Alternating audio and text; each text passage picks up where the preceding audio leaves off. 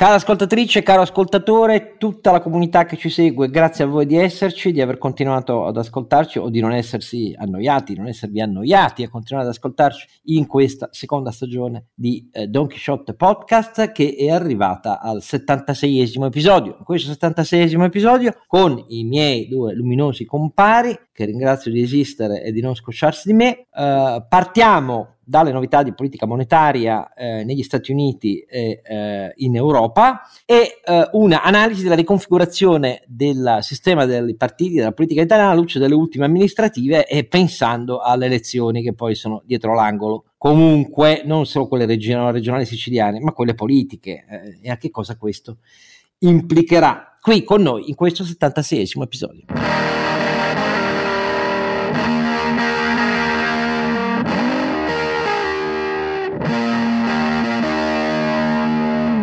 Oscar Giannino, sempre lui ambisce a essere il vostro umilissimo Don Chisciotte sconfitto ma idealista che non cambia idea, eh, anche se la realtà non gli dà ragione, però eh, la tenacia dell'idealismo eh, ha fatto fare grandi passi eh, in avanti l'umanità, poi ci sono degli idealisti marci nel cervello eh, che hanno anche regalato alla storia Uh, bagni di sangue, quindi si tratta di essere idealisti ma contemporaneamente non pazzi. Ma insieme a lui, e ciò per cui vale la pena ascoltare Don Quixote Podcast, sono i suoi due compari, innanzitutto il nostro Sancio Panza. Luminis- luminosissimi, riflettenti compari. Renato Cifarelli, Sancio Panza, che vi ricorda donchisciottepodcast.it, il nostro sito dove trovate i link per fare le donazioni. Grazie, grazie, grazie sempre. E tutte le puntate, i link per iscrivervi, eccetera, eccetera. Lo sappiamo che non è un sito super eh, moderno, eccetera, però questo passa il convento con i nostri scarsi. Perdonateci, siamo in auto, autogestione, quindi io voglio rispondere a un ascoltatore tra, i tanti, anche poco tempo. tra quelli che ci hanno scritto, uno solo, quello che ha, ci ha scritto sul referendum sulla giustizia, dicendo sì, ho apprezzato eh, la puntata sulla giustizia con l'avvocato Cagliazza, però eh, non mi ha convinto a votare. Non sono andato a votare perché in realtà è vero che erano quesiti complicati e soprattutto perché mi sono anche arrabbiato perché la Corte ha levato quelli di maggior impatto, cioè l'eutanasia, la responsabilità civile del magistrato e, e la cannabis. Eh, come non darti ragione, però è anche vero che secondo me alcuni temi, l'eccesso di, di misure cautelari eh, nella nostra giustizia e la non separazione delle carriere, dopo 30 anni dovrebbero apparire un po' agli occhi di tutti, non solo agli operatori del diritto, come, come vere anomalie del nostro paese. E invece gli italiani hanno deciso di fottersene, hanno dato la delega in bianco. Ah, io su questo non cambio idea, è un errore dare la delega in bianco a chi da 30 anni ha peggiorato la situazione e non l'ha migliorata neanche il caso Palamara, lo scandalo del CSM delle correnti ha spostato di una virgola al tutto, i magistrati saranno felici con le loro correnti, ma secondo me è una, è una grave sconfitta. Poi, oltre a Sancio Panza, il nostro Ronzinante. Caro Alberto Carnevale Maffè, che ricordo invece a tutti voi che non è che siamo qui a fare le battaglie contro i mulini a vento nel senso di energia eolica, eh, vorrei precisare che qui lo girano voci, no?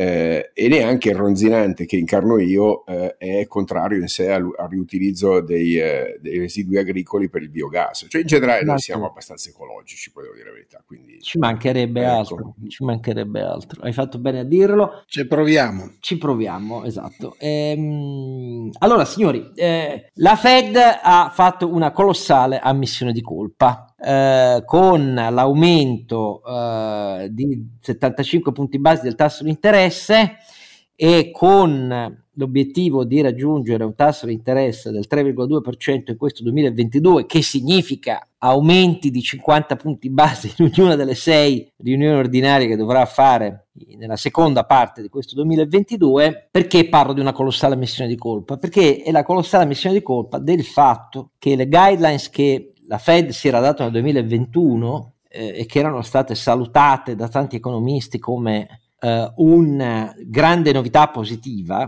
in, in, in sigla mh, veniva definita questa nuova guideline eh, FATE, F-A-I-T, e cioè che cos'è? È l'aggiustamento a flessibile, la prima lettera, uh, dell'inflation targeting.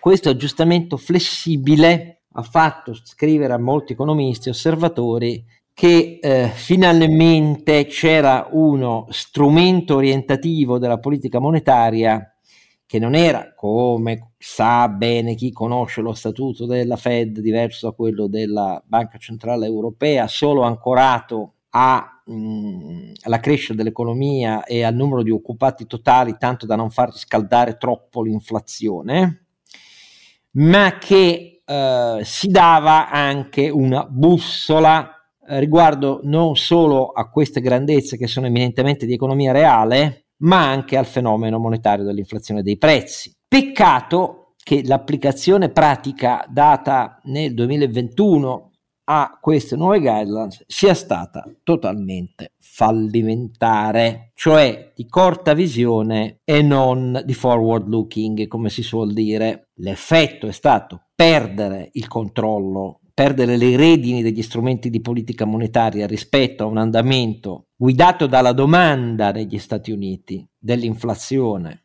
così rilevante, visto che stiamo ad andamenti che trovano precedenti solo 40 anni fa, e adesso si torna agli strumenti tradizionali. Quindi un bagno di umiltà, ecco per così dire, obbligato, perché oramai lo avevamo già detto, nel dibattito pubblico americano la Fed era stata travolta non solo dai monetaristi, non keynesiani, eccetera, ma da tutti, perché il fenomeno ha acquisito negli Stati Uniti andamenti tali da impattare e come sulla vita di milioni e milioni e milioni di americani, nonché sui costi delle imprese e così via. Questo è ciò che è avvenuto negli Stati Uniti. Dall'altra parte, una riunione di emergenza del board della Banca Centrale Europea dopo l'ultima riunione ordinaria che abbiamo già commentato per gli errori della Lagarde, che non ha parlato con chiarezza, ha dovuto correggersi a proposito della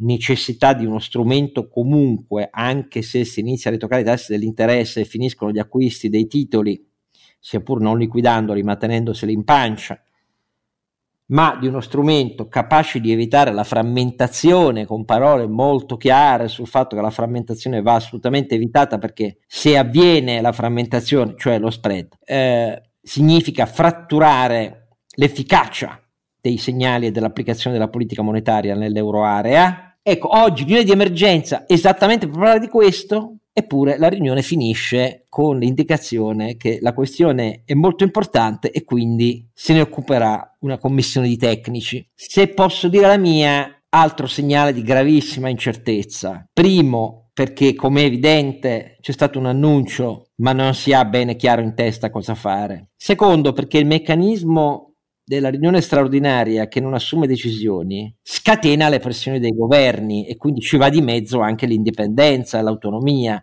della Banca Centrale Europea. Negli Stati Uniti c'è stato evidentemente un problema di manico perché Jeremy Powell esce con eh, gravi schizzi di fango sulla sua credibilità, ma diciamo alla BCE il problema è lungi dall'essere risolto. Ecco.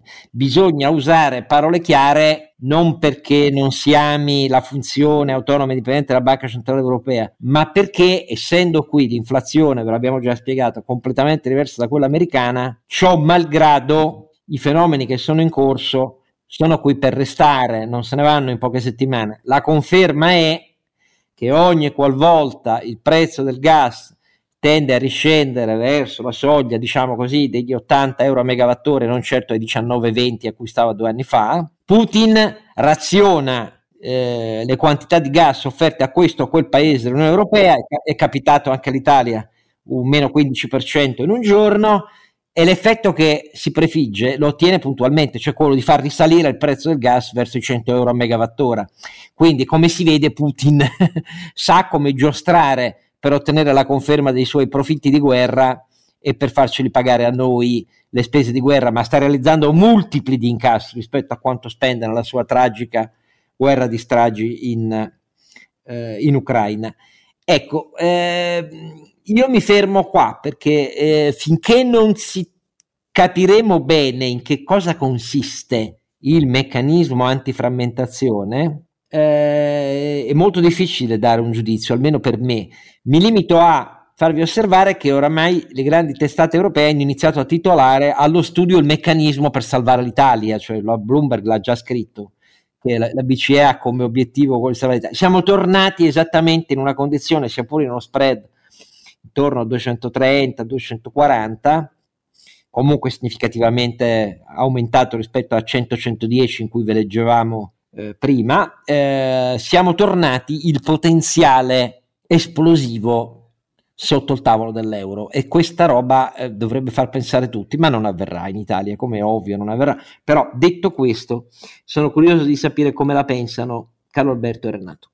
Ma Oscar, se vuoi comincio io a ricordare che la BCE meglio, meglio. Nella, nella riunione d'emergenza ha dimostrato che ha rinunciato evidentemente a guidare i mercati e ha accettato di farsi guidare dai mercati e questo già solo questo voglio dire rispetto ai, al whatever it takes di Draghi siamo a 180 gradi di, eh, di, di, di virata. No? Eh, al di là della componente tecnica, proprio sintesi politica è questa. Eh, e questo è grave per l'unica istituzione europea diciamo, con pieni poteri, anche forse eccessivi, per carenza di poteri adeguati, di contropoteri o di checks and balance sul lato fiscale e sul lato, se vuoi, istituzionale. Ciò detto, spieghiamo a chi ci ascolta come mai le traiettorie delle due banche centrali più importanti, quindi Fed e BCE, non possono che divergere. E ormai a questo punto, dopo la decisione della Fed, è tutto assolutamente chiarissimo. Cioè che la Fed continuerà a aumentare i tassi, anche se l'ha fatto troppo tardi e in maniera poco chiara, e che la BCE non potrà aumentare i tassi e forse non dovrà aumentare i tassi, perché la natura dell'inflazione è profondamente diversa nei due sistemi economici. Eh, in termini di componente dell'inflazione, ricordiamo una cosa, che negli Stati Uniti eh, negli ultimi due o tre anni eh, le componenti non volatili dell'inflazione, quelle strutturali, sono sempre state intorno al 2% e negli ultimi mesi sono intorno al 5% rispetto all'8% totale, quindi un bel 60-70% dell'inflazione è strutturale. In Europa le componenti non volatili sono da anni sotto l'1% e sono arrivati al 2% negli ultimi mesi, ma su, sempre l'inflazione intorno al 7,5-8%. Quindi noi abbiamo una componente che è un quarto dovuta alle non volatili, il resto è alimentari ed energetici, che sono sì. le componenti volatili. Inoltre, se andiamo a vedere il dato strutturale degli Stati Uniti, le dinamiche dei salari negli Stati Uniti, nell'ultimo trimestre, eh, segnano un più 5% rispetto al trimestre dell'anno precedente, laddove nell'area euro siamo a un più 1,8% eh, è ovvio che eh, in, in, America l'inflazione è determinata da componenti non volatili da tempo, determinata da un eccesso di domanda interna, peraltro probabilmente stimolata in maniera eccessiva dal, dagli stimoli eh, e i sussidi fatti dalla, dall'amministrazione Biden eh, e eh, oggettivamente aggredibile con gli strumenti di politica monetaria tramite un raffreddamento abbastanza brutale o, o quantomeno la segnalazione di una, di una, non è detto che lo facciano, in effetti dovrebbe bastare l'annuncio, eh, vediamo se basterà, ma una, una banca centrale eh, governa con le parole più che con i numeri. Quando ricorre ai numeri vuol dire che non ha usato le parole giuste, come sai Oscar. No? Esattamente. eh, L'Europa cosa deve fare? Beh, l'Europa ha cercato di scimmiottare la, ehm, eh, la Fed con un ri- rialzino annunciato di un quarto di punto che meno non si può, giusto per dire non stiamo fermi, e contemporaneamente annunciando invece una cosa che poi sia rimangiata, e cioè adesso basta con il sostegno agli acquisti di asset. Eh, posto che entrambe le cose andavano fatte, probabilmente andavano fatte prima, andavano, si è persa l'occasione di farlo prima della, prima della guerra, eh, quindi anche qui abbiamo perso tempo e il tempo non si ricompra, non si, e sulla credibilità non si ricompra, caro Oscar, la credibilità, la competenza non si ricompra. Eh, qui entrambe le banche centrali hanno un po' da, di ferite da leccarsi, eh, tutte e due. Però la, la, Fed, fammi dire, ha le ferite da leccarsi, ma ha ancora tutte le armi cariche. la BCE ha le armi scariche, le munizioni bagnate, eppure, eh, come dire, eppure il mirino fuori asse. Eh, perché? Perché... E i nemici in cortile. Nemici. Ma no, ma per carità. Ah, beh, i nemici sì, militari in cortile, sono d'accordo, sì. Eh, perché secondo me alla fine non è vero che siamo in una situazione di crisi come quella del 2011, assolutamente. La Germania non è in grado di dettare politiche di austerità, fammi dire, disfunzionali come fece all'epoca. Le banche europee sono in condizioni nettamente più solide, bisogna dirlo, basta vedere i numeri, come dire, del, del patrimonio di garanzia, stiamo parlando del più o meno il doppio se non addirittura il triplo in certi casi, con una riduzione degli NPL, specialmente nei paesi TIGS, ma fortissima, no? cioè, eravamo in doppia cifra abbondante dieci anni fa, eh, oggi assolutamente siamo ritornati a livelli per adesso, salvo lo scoppio delle garanzie in Italia, che ricorda il 16% del PIL, ma non dovremmo avere eh, sorprese poi, no, non c'è un sistema. E il problema se vuoi è debito pubblico, è debito pubblico, ma questi anni un po' di fieno in cascina, di, almeno in termini di duration, no? cioè di allungamento, di diluizione del tempo, ci consentono di avere due o tre anni di respiro su questo. Tu puoi avere il, il rimbalzo degli spread, che però incidono sulle nuove emissioni, eh, e forse incidono anche, scusa, eh, a far abbassare la cresta a qualche forza politica che pensava che la cuccagna non finisse mai. Quindi se c'è uno spread, fammi dire, di signaling positivo, è quello sui populisti. Eh, ciò detto, la BCE si dimostra eh, un'istituzione guidata da un team che A non sa sicuramente comunicare perché, perché evidentemente il, il, gap di comunicazione, di credibilità, di lucidità, di, di rigore, come dire, da, da, da, rasoio di Occam, se posso dire, che aveva Mario Draghi, non, non lo vediamo assolutamente oggi, ma anche in termini poi di iniziative concrete, mi sembrano un po' confusi, ecco, eh, eh, un quartino di euro che forse vediamo ma forse no, non ammettendo che l'inflazione andava combattuta prima quando c'erano le condizioni per farlo e non usando il tasso di interesse che è un'arma che spara a tutti quando evidentemente la situazione vari, eh, delle varie aree dell'Eurozona è diversa, quindi non usi un'arma come dire one size fits all, fits all quando invece dovresti usare, tenerti buona l'arma contro la frammentazione. Quindi l'annuncio era sbagliato, quello di, della settimana scorsa, eh, quello di oggi è tardivo, è impreciso, è incompleto e, e comunque mm,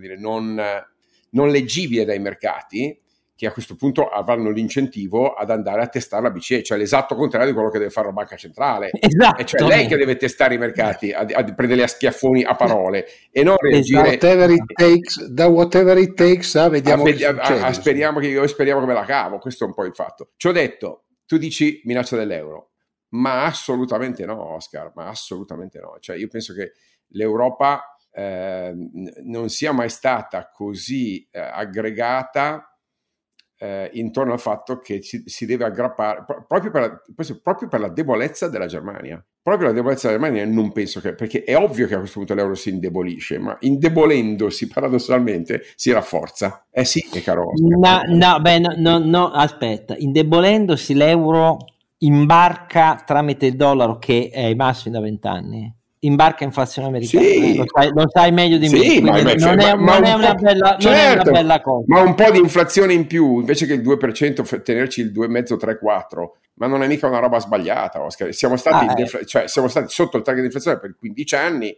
ed è ovvio che ci becchiamo un po' più di inflazione. D'altra parte, questo cacchio di debito come lo paghi? Col PIL al 4%, ma scordatelo, lo paghi con un mix di PIL un po' loffio e di inflazione un po' rampante, in cui a parole dici che è una brutta cosa, ma nella sostanza fai repressione finanziaria beccati dalla repressione finanziaria per anni a venire. Questo diciamo ai risparmiatori che non hanno ancora capito di che morte devono morire. Eh, eh, eh, io la leggo così, eh, quindi dico lunga vita all'euro, che ovviamente non sarà più l'euro alla tedesca, sarà l'euro alla francese. Ed è, d'altra parte abbiamo un presidente francese che sta facendo robe francesi eh, e fa cavolate come ha fatto Trichet, soltanto che Trichet ne ha fatte anche di giuste. Questa qui no, non lo so, sinceramente. Vediamo, magari le faranno. Adesso non, non ho visto cose giuste, ho visto cose necessarie, ma non giuste. Ma sai, lungi da me mettermi a discutere di questi argomenti eh, con, dal, basso della mia ignoranza, inteso come ignorare eh, di queste cose qua. Quello che ti posso dire è che poi naturalmente tutte queste cose qua si riflettono in aspettative da parte di chi fa il mio mestiere e quindi i, i, problemi che le aziende stanno cominciando a porsi sono vediamo un po' che succede sul eh, vediamo un po' che succede sulla parte di eh, inflazione vediamo un po' che succede sulla parte delle materie prime che se si fermano, scendono, risalgono, eccetera. Tutte queste cose qua naturalmente portano ad una situazione in cui l'incertezza regna sovrana. Allora, l'impressione mia, detto proprio fuori dai denti, è che in questo momento eh, ci sia una situazione in cui siamo passati da un banchiere centrale a una persona che era, ha sempre fatto principalmente politica. Mi sembra così a memoria che tu l'avessi detto, eh, adesso ne paghiamo le conseguenze, insomma, cioè, ci troviamo in un momento di burrasca con eh, un presidente della BCE che probabilmente, mh, mm, allora dire non è adeguato non, non mi pare il caso, però ha, ha, qualche difficoltà in più quando deve decidere sulle politiche monetarie di quella che avrebbe avuto Draghi piuttosto che molti altri che ci sono stati anche italiani alla BCE. Questo è quello che in questo momento mi fa paura. L'altra cosa che mi fa paura è che ho già sentito qualche voce in Italia, ah, i cattivi adesso vogliono metterci in crisi, vogliono metterci in crisi, cioè sono anni che si dice approfittiamo del fatto che i tassi sono bassi, le cose sono, la BCE è più accomodante, eh, per mettere a posto le cose e fare le riforme, stiamo sempre andando avanti. Ultimo passaggio, anche quelle sulla giustizia. Via legislativa non si riesce a fare, via referendum non si riesce a fare. Manteniamo tutto sempre eh, come, così, come ci piace, o non so, poi non ho ancora capito a chi piace, eh, alla fine ci troveremo in barca. Cioè, ci troveremo in barca in una situazione in cui quelli che erano i nostri compagni di avventura, tipo la Spagna, nel frattempo hanno fatto ben altro.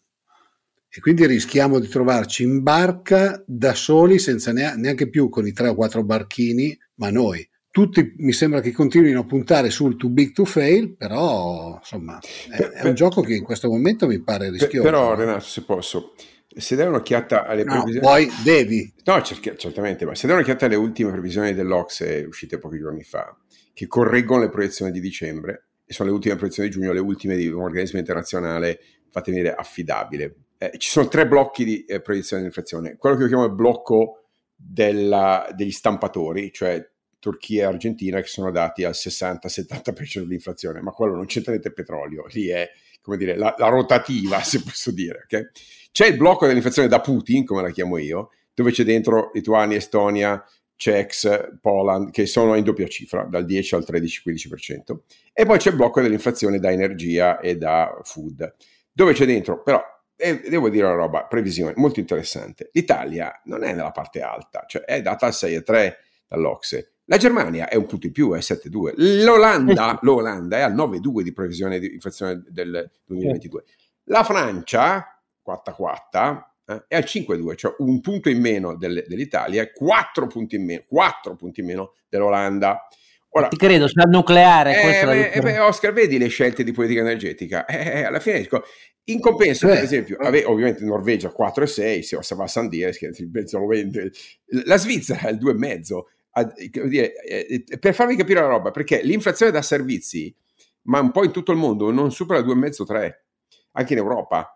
E la Svizzera che di industria ce n'ha relativamente poca, in realtà, eh, quindi non ha problemi di importare granché di materie prime, ehm, in realtà non la so, quindi anche qui vedete è un mix dell'economia che conta eh, e, e, lo vediamo dalle economie più esposte a, al mix manifatturiero a basso valore aggiunto ai, o, o, o mix energetico più favorevole ti spiegano le differenze di inflazione. Capisci? Non stiamo parlando di pochi decimi di punto, stiamo parlando di quattro punti di differenza fra, eh, fra, fra Francia e, e, Olanda e quattro punti di differenza. Come vi dicevo prima, attenti che pensare di usare la stessa arma quando i differenziali di inflazione sono così importanti, questo tema della frammentazione finanziaria non è soltanto sugli spread, eh, è in maniera evidente anche sulle, sui tassi di inflazione che riflettono, come dicevo prima, composizione dei mix di specializzazione industriale e politica energetica. Quindi vedi che tenere insieme l'Europa non è proprio facile, ma è difficile in questo momento fare un discorso omogeneo sull'inflazione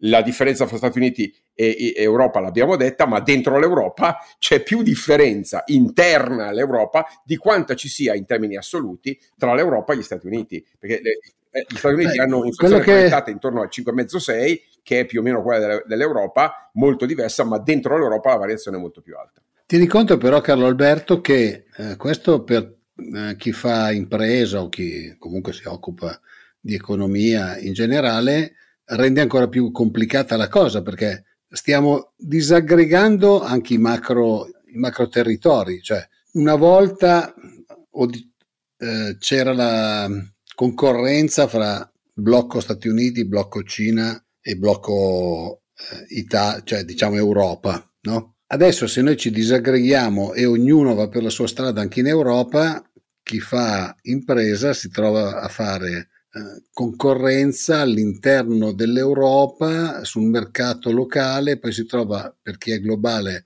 sul mercato internazionale, eccetera. Io ho sempre avuto l'impressione che a furia di non metterci d'accordo finiremo schiacciati come una nocciolina in mezzo ai due, ai due sassi, però spero di sbagliarmi, eh, magari. Allora, fammi spiegare a proposito di questa asimmetria il motivo per cui io dico l'Italia si è ricollocata in una condizione di eh, mina eh, che fa tic-tac con eh, so cosa. Non perché l'euro esploda, su questo Carlo Alberto ha perfettamente ragione, ma è perché l'Italia ci si è ricacciata nel punto di crisi, proprio perché in questi mesi, visti gli andamenti dei prezzi dell'energia, noi aggraveremo a nostro danno la simmetria. Cosa vuol dire? Vuol dire che se la proiezione l'ha fatta Centro Studi di Confindustria, prendendo gli attuali andamenti dei prezzi energetici, si vedono tre cose. All'interno dell'Europa, tra grandi paesi dell'Europa, si vedono tre cose.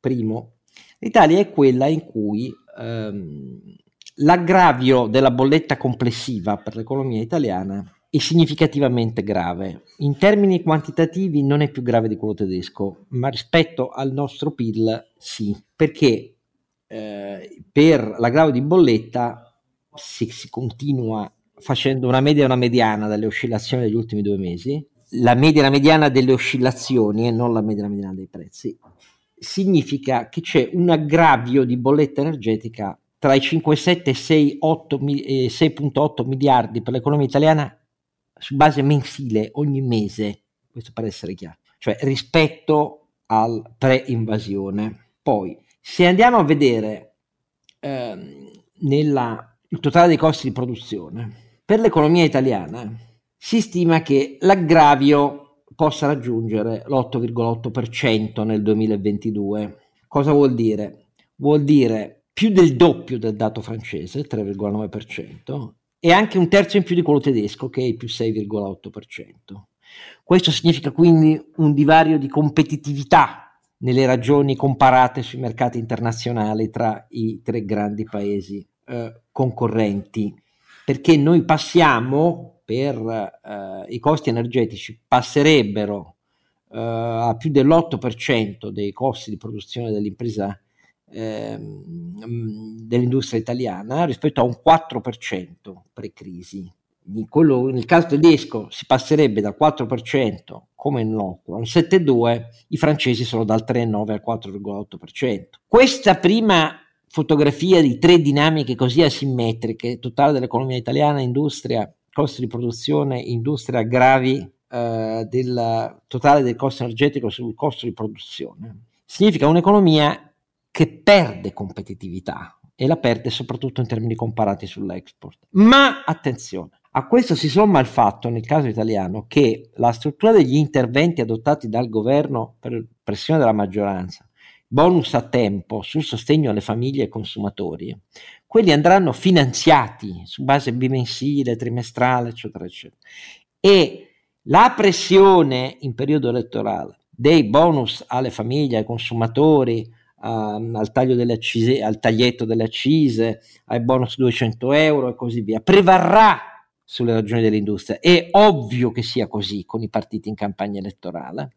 L'effetto di tutto questo si vedrà non solo sulla finanza pubblica italiana, ma sul fatto che non schioderà la perdita di competitività dell'industria della manifattura. Ecco, questo è quello che mi preoccupa, Carlo Alberto, cioè è un'analisi è una visione analitica di quello che ci, che, che ci aspetta. Poi certo possiamo sperare che la, Fe, che la, BCE ci fa il grande eh, salvatutto contro la simmetria e quindi questo non si traduca in uno spread che va oltre 350 verso i 400, però in assenza di quello oggi io vedo delle cose che mi preoccupano molto, perché la pressione della politica, e qua ci fermiamo, va in tutt'altra direzione che l'attenzione sugli analytics della perdita di competitività, perché siamo messi peggio sia dei francesi che hanno il nucleare, ma anche peggio dei tedeschi perché usiamo più elettricità, eh, usiamo più gas per elettricità e anche più gas come input industriale. Ecco, questo è, è un punto di fondo, perché io analisi su questo da parte delle forze politiche, scusatemi, ma non ne vedo per niente. E qui ci fermiamo perché appunto le elezioni amministrative hanno qualcosa da dirci.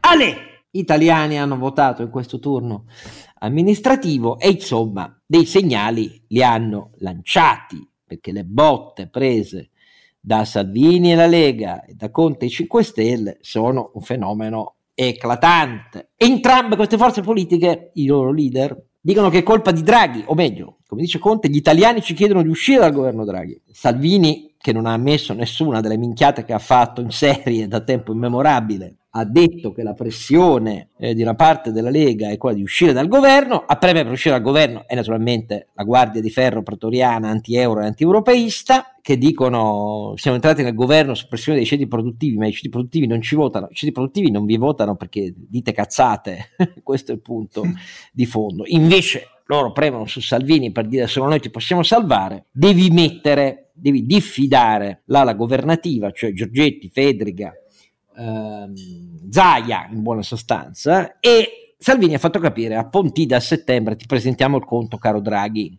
in senso anti-europeo in senso anti-euro e bastonate a chi ha più capacità di governo tra i leghisti. Mi pare una lettura to- totalmente autoassolutoria, però questi sono i due partiti populisti per definizione maggiori italiani. Il PD e il suo camposanto largo, visto il risultato delle 5 Stelle, dovrebbe aprire una riflessione, ma Letta dice che riuscirà a mettere insieme è d'accordo. Calenda, che nasce come antipopulista dichiarato no ai 5 Stelle, no alla Lega, eccetera, eccetera, con Conte e la Stato Maggiore del PD che è ferreamente sulla linea dell'alleanza con i 5 Stelle, qualunque cosa avvenga, cioè i vari eh, Bettini, Boccia, Provenzano, continuano a dire che non esiste nessuna affermazione eh, di una terza forza centrista e che quindi si devono tutti aggregare al PD perché è il PD che dà le carte per battere la destra. E questo è quello che abbiamo sotto gli occhi. Allora, mi interessa capire quanto Carlo Alberto e Renato eh, sono rimasti o sorpresi o comunque qualche elemento di fiducia che hanno intravisto in questi risultati elettorali, che naturalmente sono disomogenei, ma indicano qualche cosa. Indicano anche che poi, c'è, come sempre, le amministrative attenzione anche al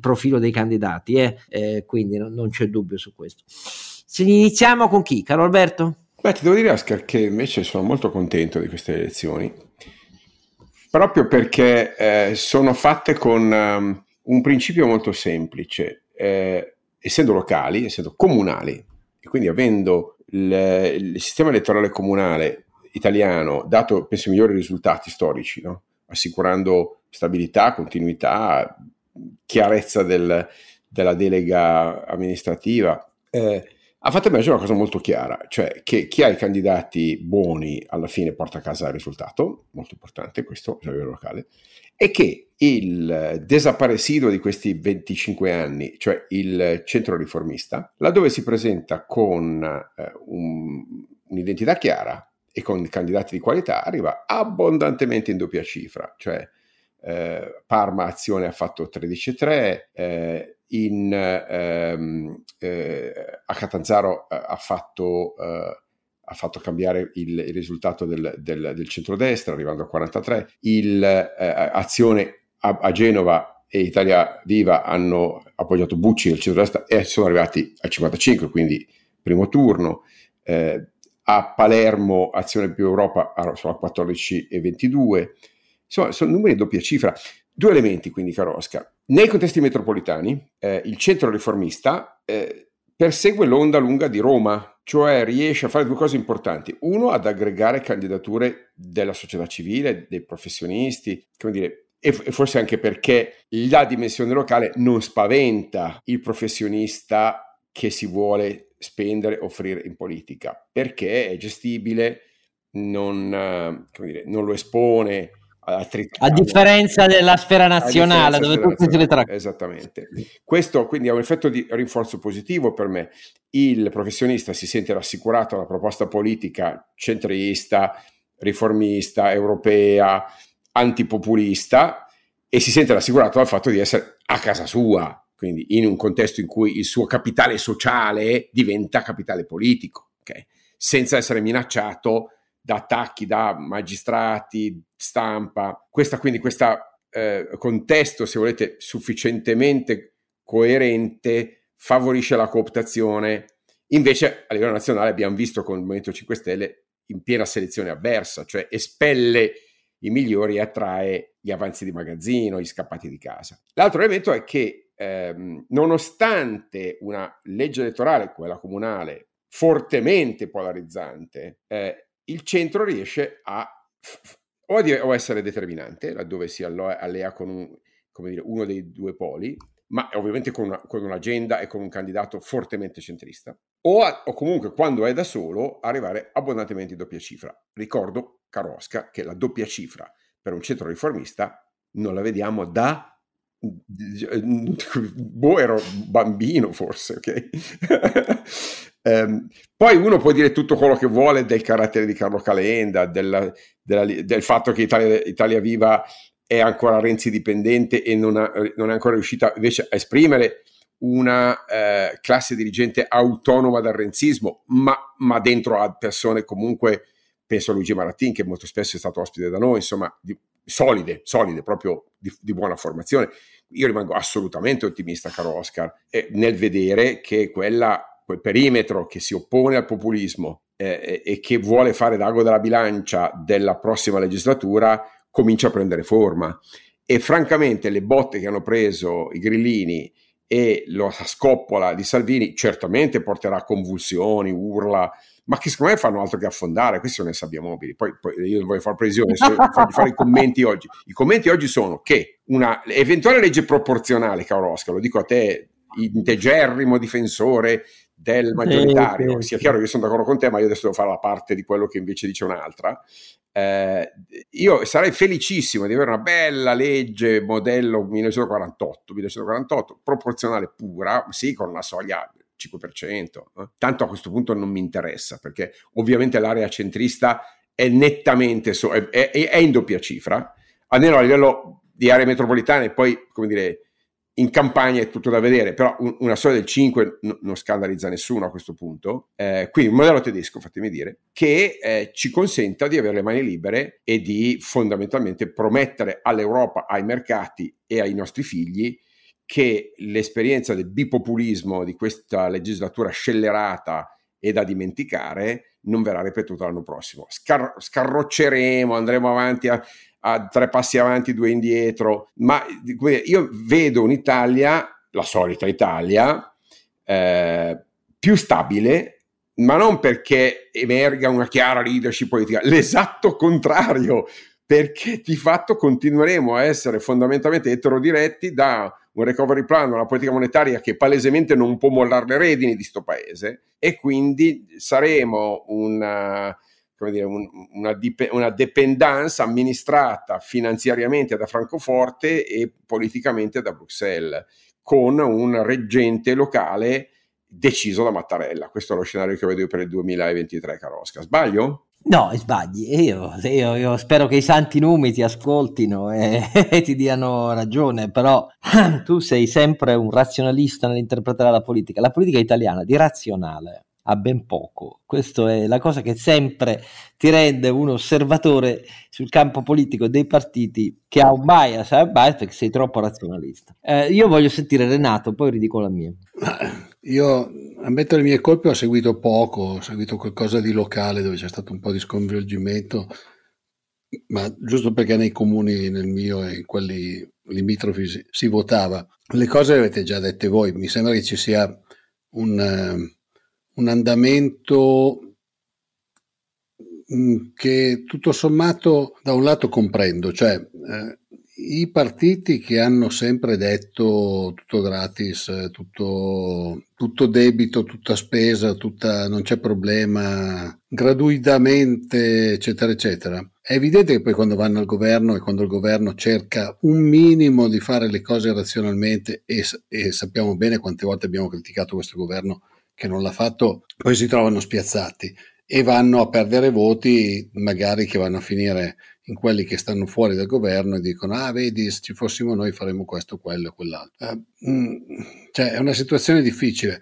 Poi rimango assolutamente d'accordo con voi che non bisogna confondere le eh, amministrative con le politiche perché i due metodi di votazione sono abbastanza diversi. Le amministrative molto spesso si vota, parla uno che vive in un piccolo paese, nelle città naturalmente è diverso. Per quello mi piace il ragionamento di Carlo Alberto quando parla del centro, perché tutto sommato il modo di votare di una grande città è molto più simile a quello delle politiche che non a quello delle amministrative. Quindi probabilmente un po' di spazio c'è, mentre nei piccoli comuni sappiamo tutti che magari voti quello che conosci, quello che stimi, cioè candidato, cioè in posti da qualche centinaio, qualche migliaio di, di abitanti, insomma, cioè, ci sono dei piazzamenti un po' diversi. Certo è che mi sembra che qui sia sempre più un disastro dal punto di vista proprio del, del piazzamento e mi fa molto molto molto paura quello che succederà da qua alle elezioni politiche, perché tutti cercheranno di occupare alcuni spazi di debito invece di dire che vanno fatte le riforme vanno fatte un po' di sacrifici per tutti, eh, intendiamoci, cosa che mai piace agli elettori sentirsi raccontare, però forse io, forse Carlo Alberto è troppo razionalista, io sono troppo disilluso, Oscar, cosa dici? No, io non dico che sei disilluso, io dico che su una cosa magari fosse come la dici tu, cioè le grandi città si vota dando ai cittadini la facoltà di scegliere il sindaco e chi non supera il 50% tranne a Palermo che va al 40% e va in ballottaggio col secondo eh, e i partiti devono dire con chi stanno. A livello nazionale in realtà non è così. Noi viviamo da troppi anni con dei maggioritari scazzonti resi zoppi dalla politica che non ha mai uniformato nei gli statuti parlamentari al sistema maggioritario ha sempre consentito a chi veniva eletto in una lista di andare in altri gruppi senza perdere soldi e anzi guadagnandone ehm, e così via. E abbiamo il record delle transumanze quindi il nostro è un sistema trasformista perché non è mai stato coerentemente maggioritario. Anche se naturalmente poi c'è chi dice basta maggioritario perché ci ha reso ingovernabili. No erano maggioritari spuri e bastardi inquinati, questo è il punto eh, vero. Un sacco però, di cambiamenti, nel, però detto, de- detto, stavolta, detto tutto questo, io sono molto scettico che la maggioranza che tiene stretta Enrico Letta, per fortuna che c'è Enrico Letta alla testa del PD perché almeno sull'Ucraina dice cose serie, a differenza della sinistra del suo partito, però sono molto scettico che lo Stato Maggiore del suo partito gli lasci pronunciare le parole che sarebbero logiche sul fatto che cioè la grande alleanza con i 5 Stelle, poiché i 5 Stelle sono alla scomparsa, non ha molto senso. Credo che possa avvenire una cosa di fatto, cioè che cambino idea sulla legge elettorale attuale per liberarsi ai 5 Stelle andando al proporzionale, anche se è una cosa che vedo in limine mortis della legislatura con tutti i rischi, perché naturalmente ammetterlo adesso il PD non può farlo. Tra l'altro l'espressione camposanto largo mi piace dire che c'è un copy, i copy è di Mario Semineri, il nostro amico fastidio che abbraccio a distanza. Quello che eh, Vedo altresì che Salvini non è minimamente intenzionato a perdere il controllo della Lega e che la parte di governo al nord non intende fare una battaglia a testa bassa per liberarsi da Salvini. Questo mi pare purtroppo inoppugnabile. Quindi significa che farà follie, vedremo, vedremo gli effetti sul governo, però insomma non mi aspetto niente di buono, ma non mi aspetto chiarezza, come non mi aspetto chiarezza che i 5 Stelle dovrebbero a loro volta darsi se Conte fosse un leader politico, cioè dovrebbe dire la collocazione in cui mi sono trovato con i 5 Stelle è innaturale, proverò a fare Melenchon a sinistra.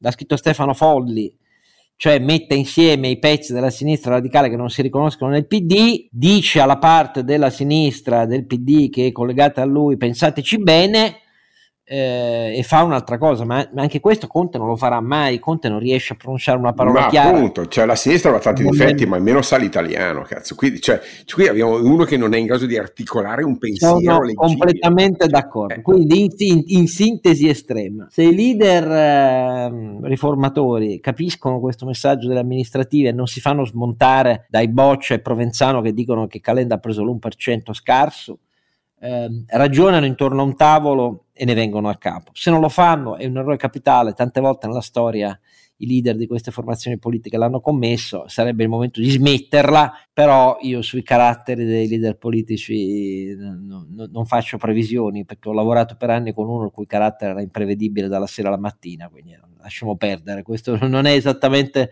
la materia su cui sono ottimista.